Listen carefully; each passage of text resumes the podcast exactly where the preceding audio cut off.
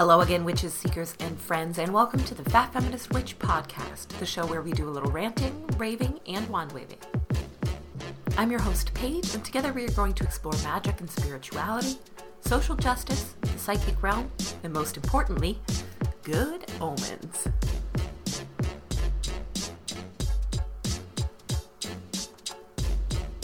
Hello, friends, and thank you so much for tuning in to episode 58 The Omens.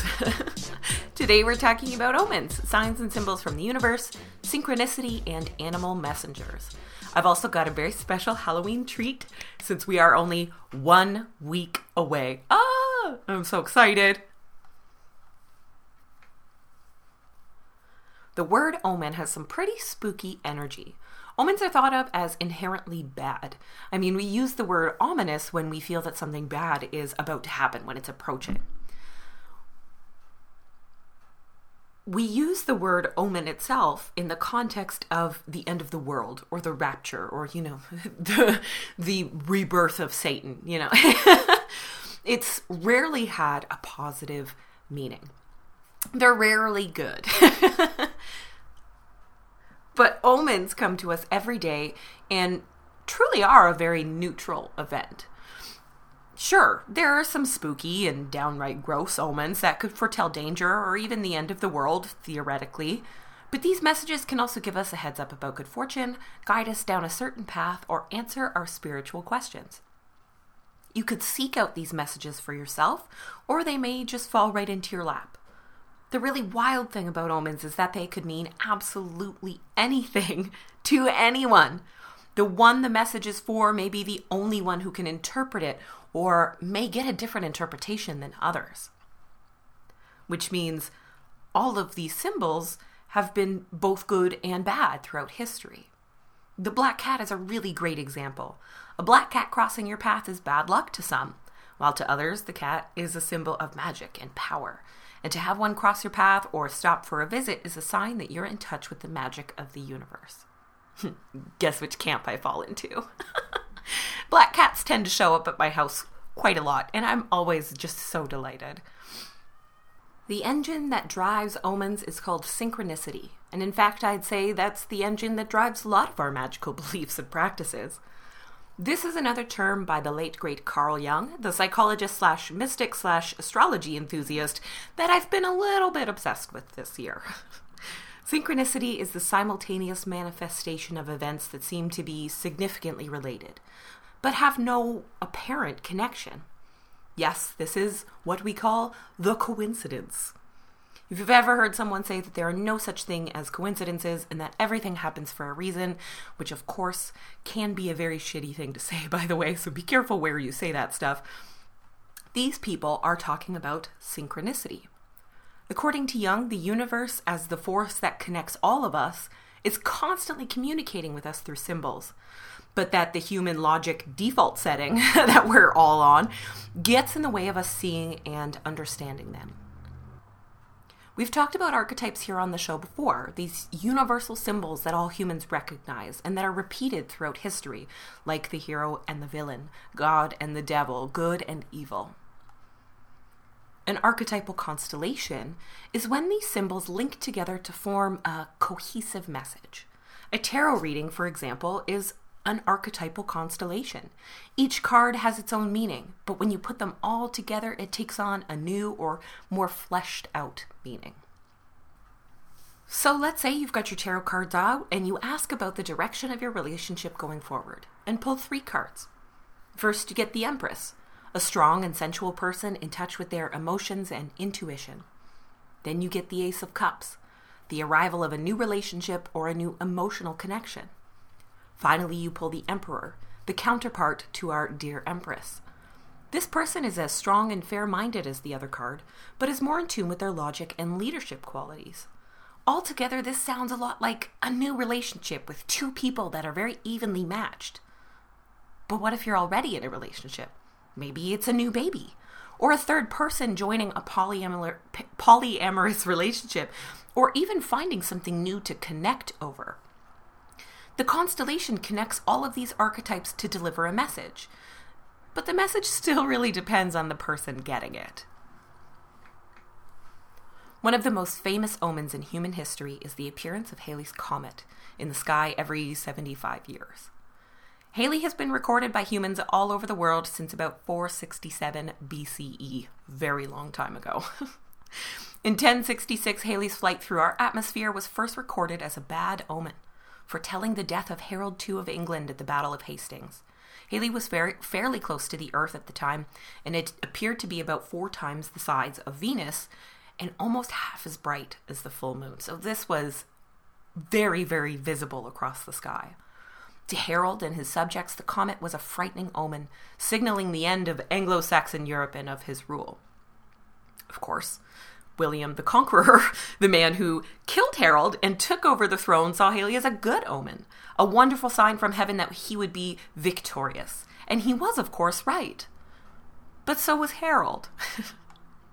a monk at the time wrote this about the reappearance of the comet, and I, I think it's so fantastic. You've come, have you?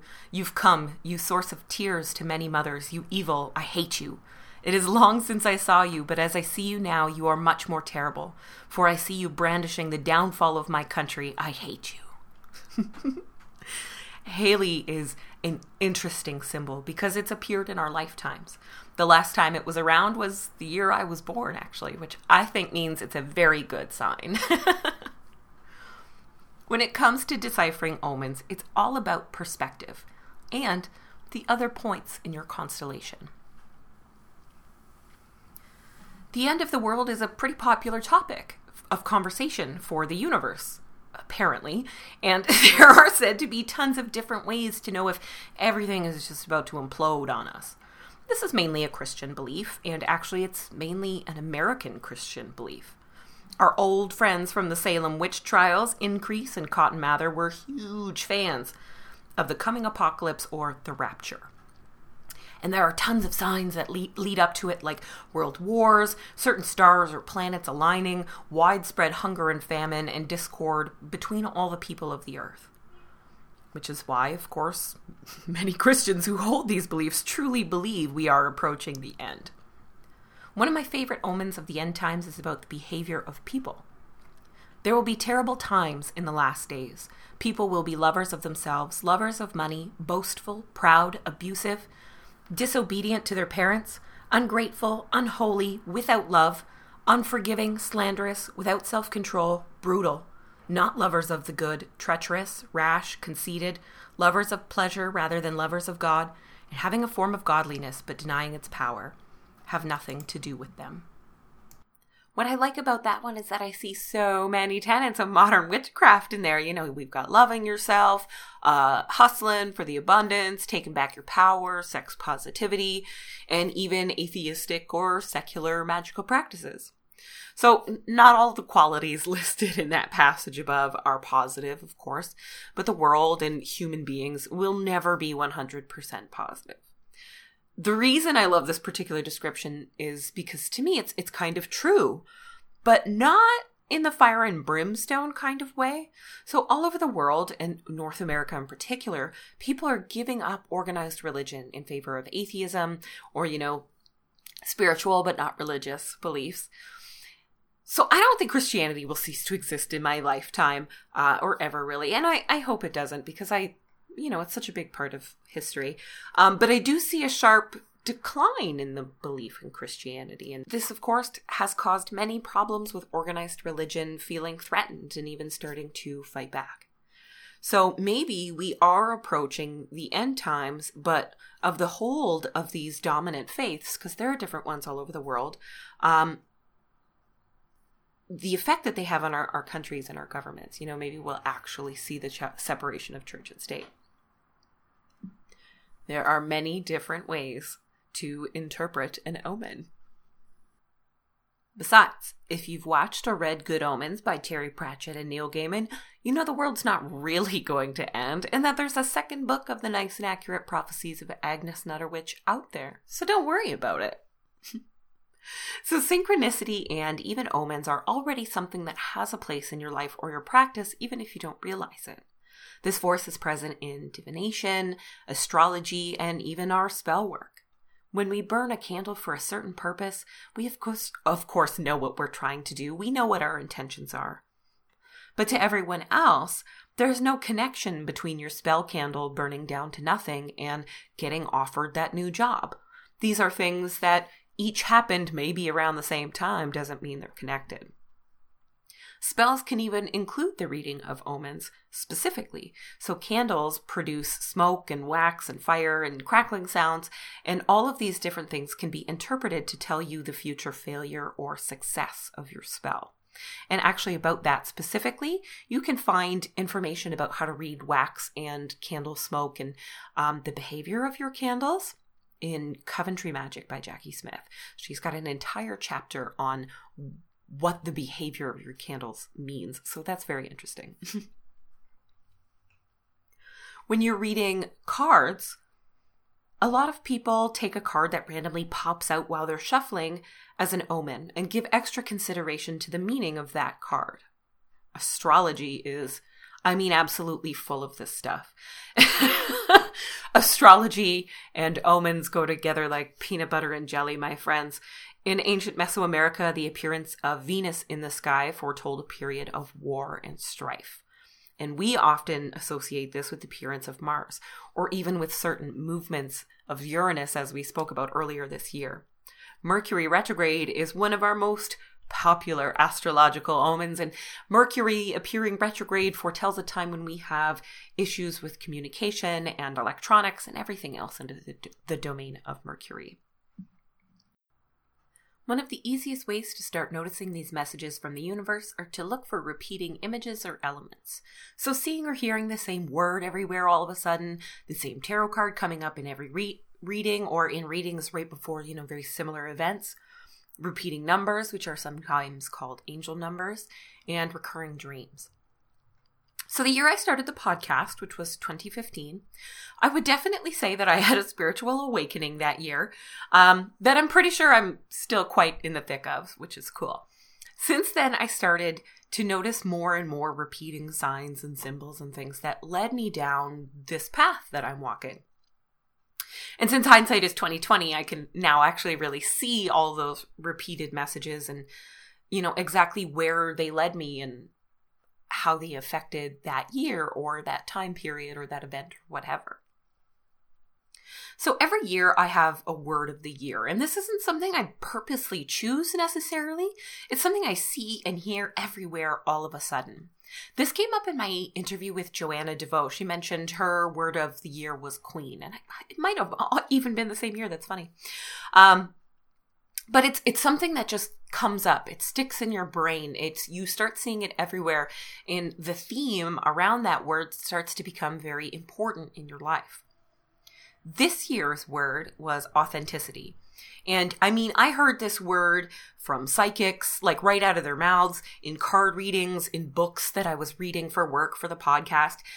And in almost all of the astrological information I learned about myself earlier this year, like most of the things in my birth chart that tell me where to go, you know, that indicate my soul's purpose, really surrounds authenticity. And that's something that I've been working on a lot all year. So months later, someone in the Witch and Bitch, you know, they said they wanted to focus on authenticity and self-expression. And it's like little bells went off. And that was happening all year. It's still happening now. So I've been paying attention to these moments and when the word presents itself and have focused more on the word itself. So I've considered its meaning and, you know, what it means to me. Am I living authentically? Do I actually even know who I am, right? Who am I? Am I showing others the authentic version of myself or am I hiding that? The topic of understanding authenticity has even been coming up more in my mental health treatment and the things that I'm learning about mental illness. So authenticity ended up being something I had to focus on all year, both spiritually and psychologically. Even if I hadn't embraced it, it still would have come up. But I'm I'm I am glad that I did embrace that because it's been very very helpful for me. This has been a fantastic year. I also often find that a color will kind of dominate my life for a year. Like it'll just all of a sudden become everything to me. I'll start wearing it every day. I'll want to paint my walls or I'll go ahead and paint my walls. It'll be something I never liked, whatever. At the beginning of this year, I started to see the color orange everywhere and I started to kind of seek it out, right? Like I was looking at more orange stones and I was just, I, was admiring more things that happened to be full of the color orange and thinking about it. Uh, I like orange, you know, I think it's great. And, uh, you know, I like pumpkins and sunsets and what have you. But orange is a color, like I, I purposely, before this year, I personally believe that orange was the absolute worst color you could put on my body. I have kind of olive tone skin, right? So when I put on the orange, my skin just looks green.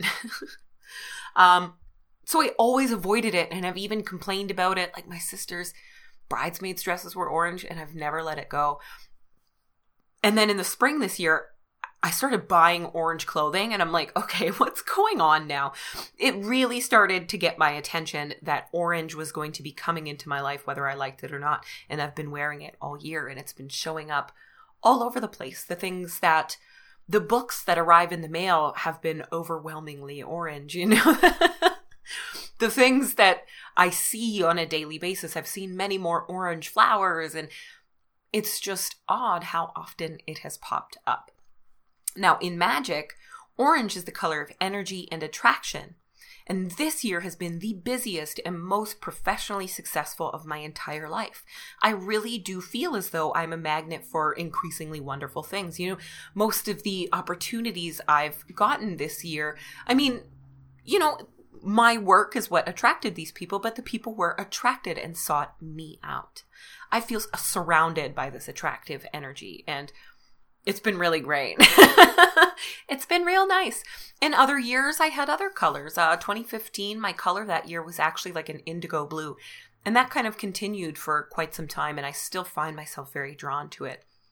The year that I started going to um, therapy and started treating my mental health, all year I had been really obsessed with this, like, very comfortable mustard yellow color. And yellow is the color of happiness. And I really was trying to seek out happiness kind of all over the place. And that year I, I really did in a big way. So paying attention to the color of the year might be something. if you notice that you're obsessed with a color, even if it's, especially if it's not like a very super popular color, uh, orange, I guess, was a little popular this year, I think. I haven't bought clothes really since spring, so I don't really know. Also happens to go great with all my black clothes, so that worked out. But uh, pay attention to that. You might not have like a color of the year that pops up a bit more, but other artsy friends I know are like, oh yeah, I'll find myself, you know, just getting really, really into a color and wanting to see it everywhere and wanting to wear it and wanting to just live the orange lifestyle. You know, orange is the new pink. so I consider these to be um, omens of the things that I'll, you know, some of the topics that I'll be dealing with through the year. Repeating numbers like, you know, 111 or 444, these are called angel numbers sometimes, are, are a message from the universe from your spirit guides. According to numerology, every number has a meaning, and the meaning is changed or amplified when that number is repeated. We all also have a life path number, which may appear a lot through our lives, uh, especially when we really need to get the message. I love seeing repeating numbers on the clock. So, you know, you just, you look over and it just happens to be 222 or 1111 and you make a little wish or you consider a sign of good luck. I think that's really fun. Um, and I mean, that could happen multiple times a day, but it often does not. So I will usually make a little wish, like, I just hope I have a great day or something specific, but I will pay attention for the next little while to, to see what comes up and if I need to be paying a little bit more attention to it. Another place I see rece- repeating numbers is in tarot, and this is where numerology kind of comes in. I recently did a tarot reading where I pulled four cards one that represented the person I was reading for, and three for different elements of their future. The card representing the person was a seven, a number that usually means solo contemplation and a turn inward all the cards in the future position were sixes, the number of social service and connection and community. And yes, I laughed at 666. The reading was clear that the path to their future was marked by their connections with others and serving others, supporting charitable efforts, and working with others to get ahead. That also makes me think that the number six will appear quite a lot throughout their life, especially if they get off track and the universe, you know, wants to wants to get them focused.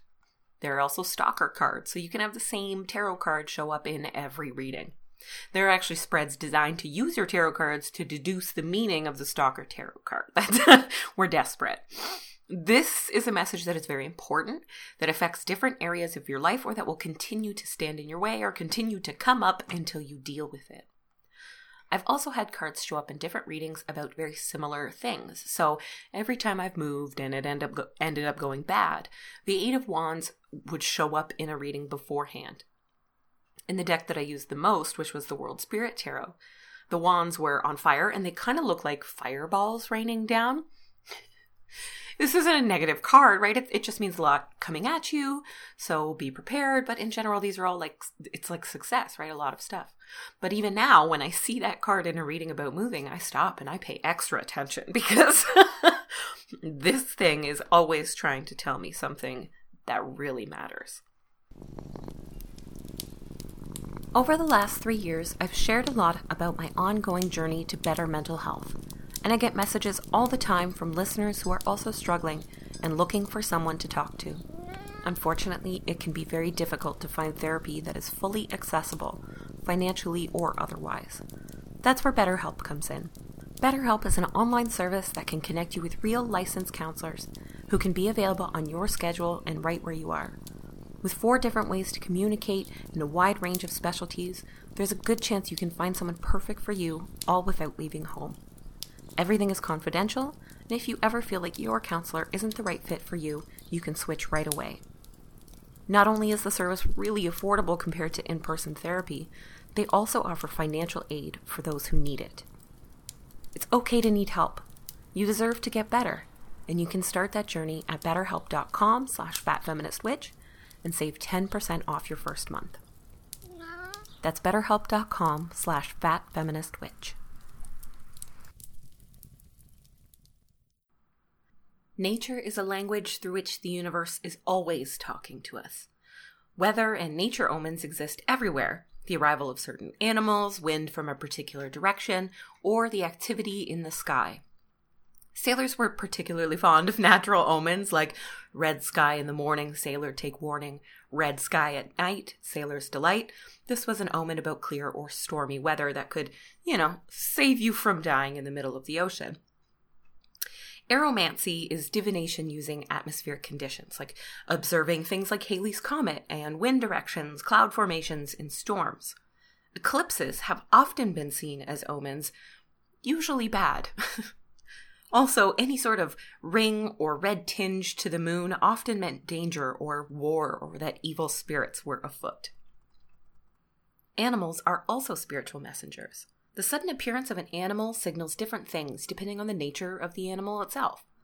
They serve as symbols of different kinds of energy we are manifesting or aligning with in our lives. The appearance of a black dog has always been a symbol of death or destruction, Rabbits are symbols of good luck and fertility, and doves are symbols of peace. There are few ways animals communicate with us, and some are in the physical world and some are not. You may have a particular type of animal that you've always been interested in or inspired by or that appeared in recurring dreams, even if it's not one you ever had any sort of physical contact with. This animal and its nature can tell you a little something about yourself.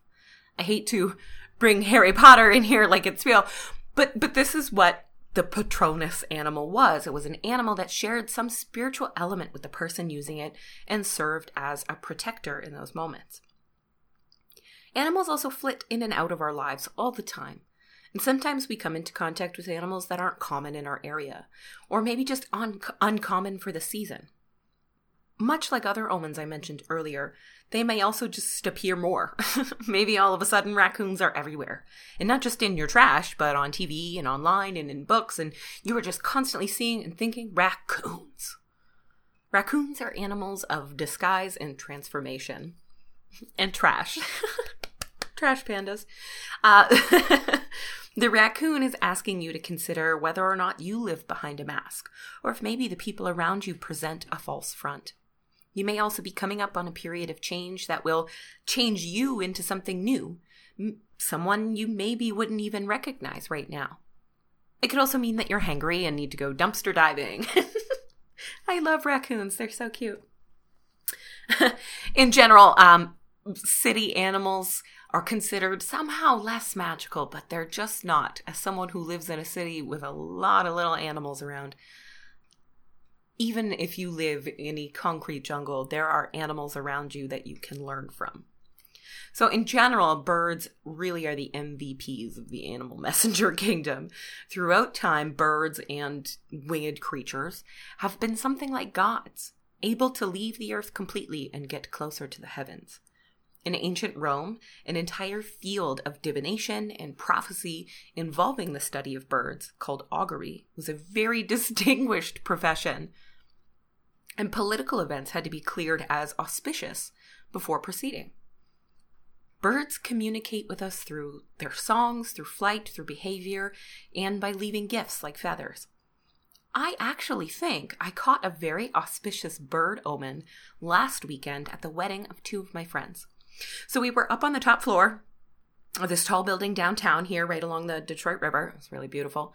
Um, so these are two people one of them has kids already so during the ceremony when they were exchanging vows there was a section that centered centered around them joining their families together welcoming this new person as a parent and a guardian and you know as family a member of the family with all of the kids and the couple and it was just this really really beautiful moment actually i cried it really was a beautiful moment as soon as i saw some of the kids like crying happy tears. I just like lost it. It was really beautiful.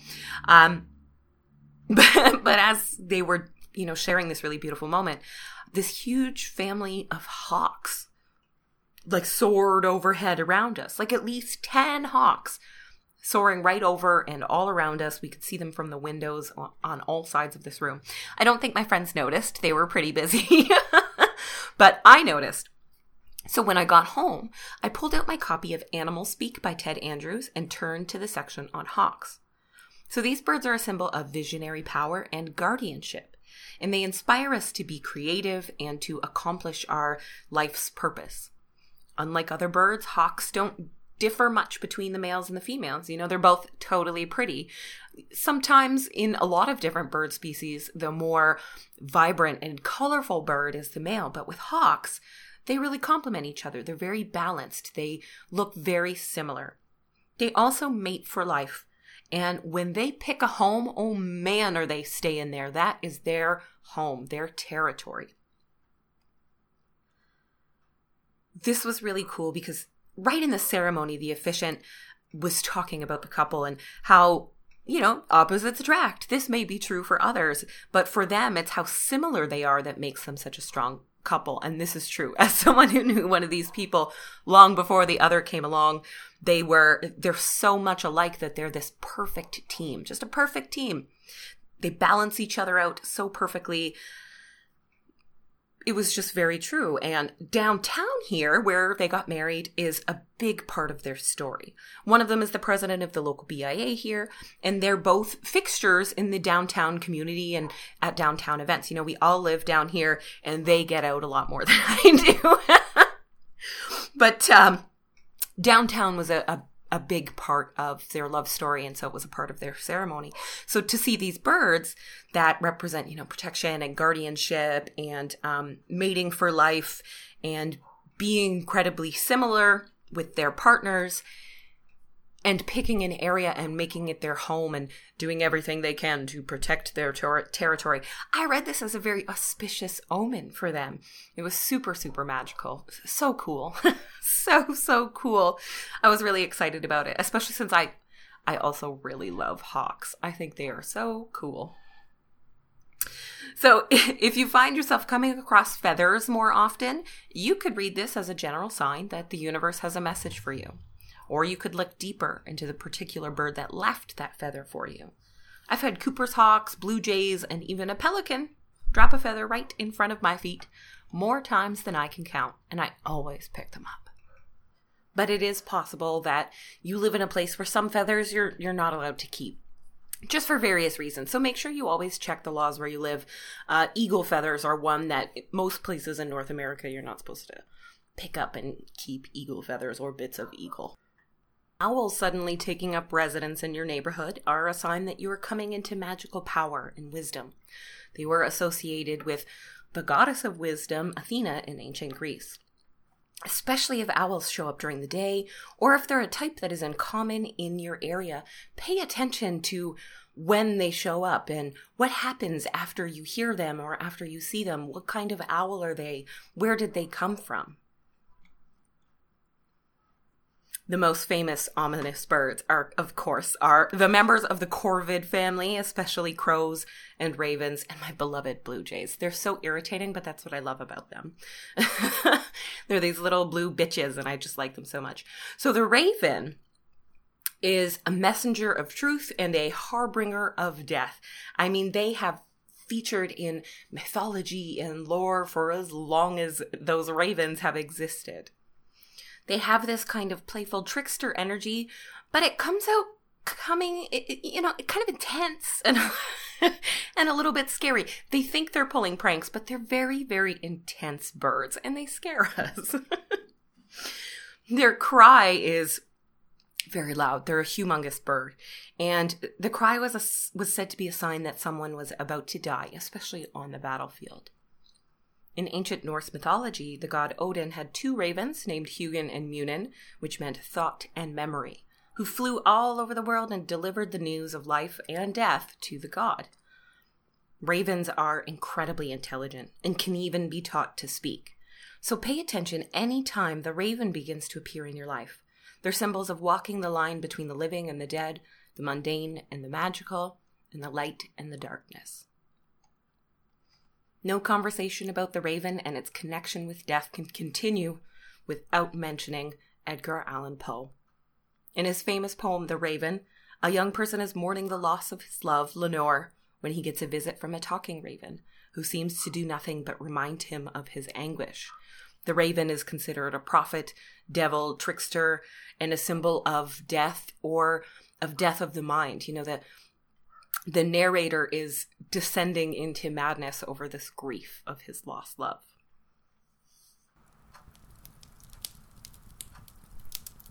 Once upon a midnight dreary, while I pondered, weak and weary, over many a quaint and curious volume of forgotten lore, while I nodded, nearly napping, suddenly there came a tapping, as of someone gently rapping, rapping at my chamber door. "'Tis some visitor," I muttered, tapping at my chamber door. Only this, and nothing more. Distinctly I remember it was in the bleak December, and each separate dying ember wrought its ghost upon the floor. Eagerly I wished tomorrow. Vainly I had sought to borrow from my books surcease of sorrow, sorrow for the lost Lenore, for the rare and radiant maiden whom the angels name Lenore, nameless here forevermore and the silken, sad, uncertain rustling of each purple curtain thrilled me, filled me with fantastic terrors never felt before, so that now, to still the beating of my heart, I stood repeating, "'Tis some visitor entreating entrance at my chamber door, some late visitor entreating entrance at my chamber door. This it is, and nothing more." Presently my soul grew stronger, hesitating then no longer, Sir, said I, or madam, truly your forgiveness I implore. But the fact is, I was napping, and so gently you came rapping, and so faintly you came tapping, tapping at my chamber door, that I scarce was sure I heard you. Here I opened wide the door. Darkness there, and nothing more. Deep into that darkness peering, long I stood there, wondering, fearing doubting, dreaming dreams no mortal ever dared to dream before. But the silence was unbroken, and the darkness gave no token, and the only word there spoken was the whispered word, Lenore, Lenore, Lenore. This I whispered, and an echo murmured back the word, Lenore. Lenore. merely this and nothing more. Back into the chamber turning, all my soul within me burning. Soon I heard again a tapping, somewhat louder than before. Surely, said I, surely that is something at my window lattice. Let me see then what thereat is, and this mystery explore. Let my heart be still a moment, and this mystery explore. Tis the wind, and nothing more. Open here I flung the shutter, when, with many a flirt and flutter, in there stepped a stately raven from the saintly days of yore.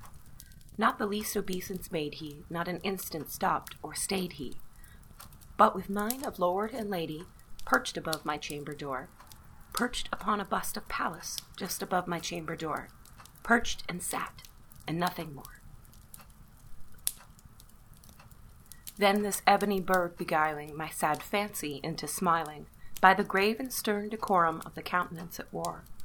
Though thy crest be shorn and shaven, thou, I said, art sure no craven.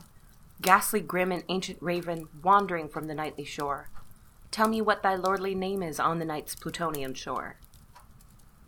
Quoth the raven, Nevermore. Much I marveled this ungainly fowl to hear discourse so plainly, though its answer little meaning, little relevancy bore for we cannot help agreeing that no living human being ever yet was blessed with seeing bird above his chamber door, bird or beast upon the sculpted bust above his chamber door, with such a name as Nevermore. But the raven, sitting lonely on the placid bust, spoke only that one word, as if his soul in that one word he did outpour. Nothing farther than he uttered, not a feather then he fluttered, till I scarcely more than muttered, other friends have flown before. On the morrow he will leave me, as my hopes have flown before. Then the bird said, Nevermore. Startled at the stillness broken by reply so aptly spoken.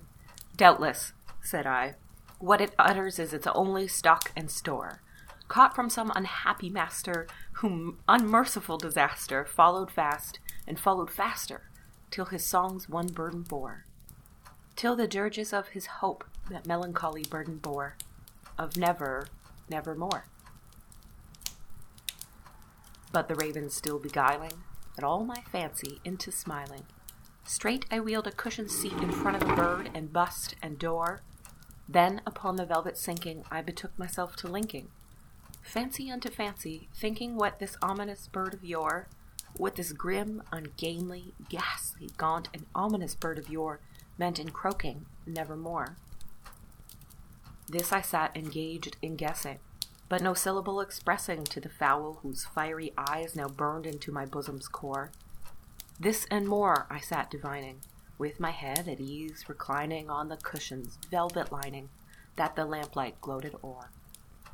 But whose velvet violet lining, with the lamplight gloated o'er, she shall press, ah, nevermore. Then methought the air grew denser, perfumed from an unseen censer, swung by seraphim whose footfalls tinkled on the tufted floor. Wretch! I cried. Thy Goth hath lent thee, by these angels he hath sent thee, respite, respite and nepenthe from the memories of Lenore. Quaff, oh quaff this kind nepenthe and forget this lost Lenore. Quoth the raven, Nevermore. Prophet, said I, thing of evil, prophet still, if bird or devil whether tempter sent, or whether tempest tossed thee here ashore.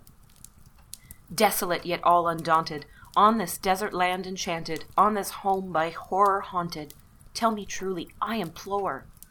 Is there, is there balm in Gilead? Tell me, tell me, I implore. Quoth the raven, Nevermore. Prophet, said I, thing of evil, prophet still, if bird or devil, by that heaven that bends above us, by that God we both adore, tell this soul with sorrow laden, if with distant Aidenn it shall clasp a Satan maiden, whom the angels name Lenore. Clasp a rare and radiant maiden, whom the angels name Lenore. Quoth the raven, Nevermore. Be that word our sign of parting, bird or fiend, I shrieked, upstarting. Get thee back into the tempest and the night's Plutonian shore. Leave no black plume as a token of that lie that thy soul hath spoken. Leave my loneliness unbroken. Quit the bust above my door. Take thy beak from out my heart, and take thy form from off my door. Quoth the raven, Nevermore. And the raven, never flitting, still is sitting, still is sitting, on the pallid bust of Pallas just above my chamber door.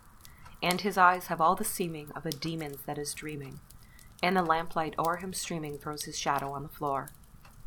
And my soul from out that shadow that lies floating on the floor shall be lifted, nevermore.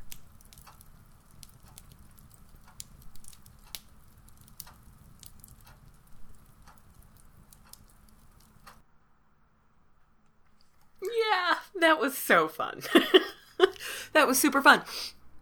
So I hope it's okay that I did not announce that I was about to start a story, but I kind of wanted to trick you into thinking that it was another ad. So that was The Raven by Edgar Allan Poe.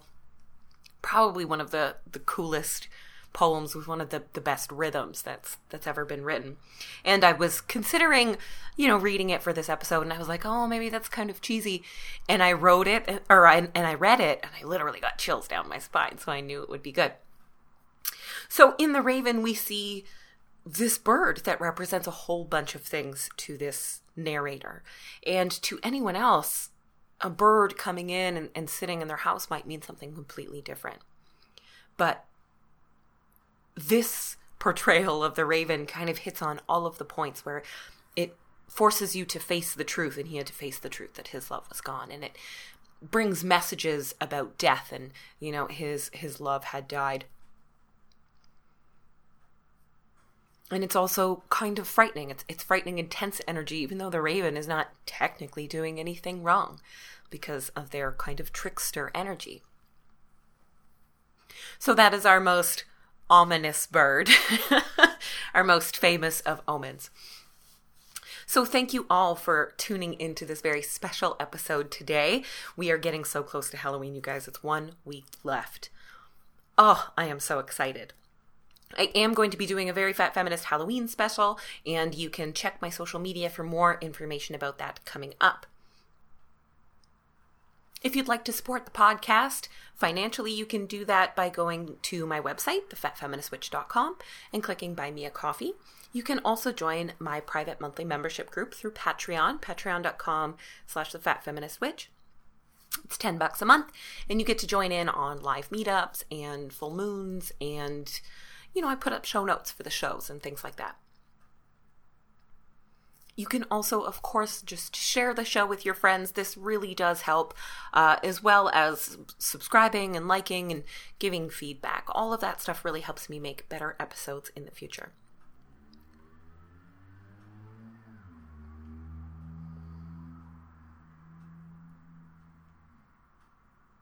So I hope you all have a wonderful evening and a wonderful new moon weekend before our very spooky Halloween on Thursday, October the 31st. In the meantime, pay attention to the omens, to the signs and the symbols that the universe might be sending you.